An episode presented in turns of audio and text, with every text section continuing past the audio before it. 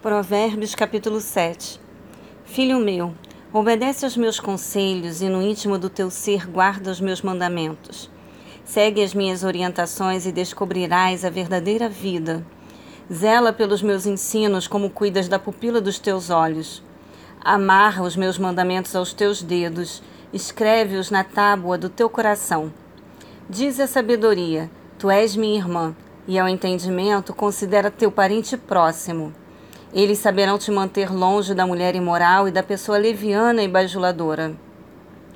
Da janela da minha casa, por minhas grades, olhando eu, vi entre os incautos, no meio de um grupo de jovens, um rapaz deveras sem juízo. Ele ia e vinha pela rua próxima à esquina de certa mulher imoral, depois seguiu em direção à casa dela. Estava chegando o crepúsculo, final do dia, caíam as sombras do entardecer rodeavam as trevas da noite. Eis que a mulher lhe saiu ao encontro com vestes de prostituta e cheia de astúcia na alma. Ela é sedutora e espalhafatosa, seus pés não suportam ficar em casa. Um momento na rua, outro nas praças, em cada esquina se detém à espreita de sua vítima. Precipitou-se sobre o rapaz, beijou-o sem pudor e lhe declarou: Tenho em casa a carne dos sacrifícios de paz que hoje preparei para cumprir os meus votos. Por esse motivo, saí ao teu encontro a buscar-te e te encontrei. Já estendi sobre o meu leito cobertas coloridas de linho fino do Egito. Também já perfumei minha cama e o ambiente com mirra, aloés e canela.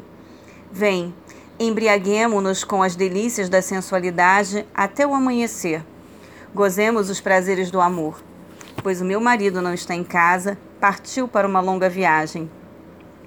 Levou consigo uma bolsa cheia de prata e não retornará antes da lua cheia.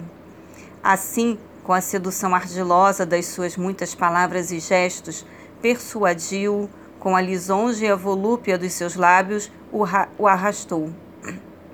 E ele, sem refletir, no mesmo momento a seguiu como boi levado ao matadouro ou como servo que corre em direção à emboscada até que uma flecha lhe atravesse o coração, como a ave que se apressa em saltar para dentro do alçapão, sem imaginar que essa atitude lhe custará a vida.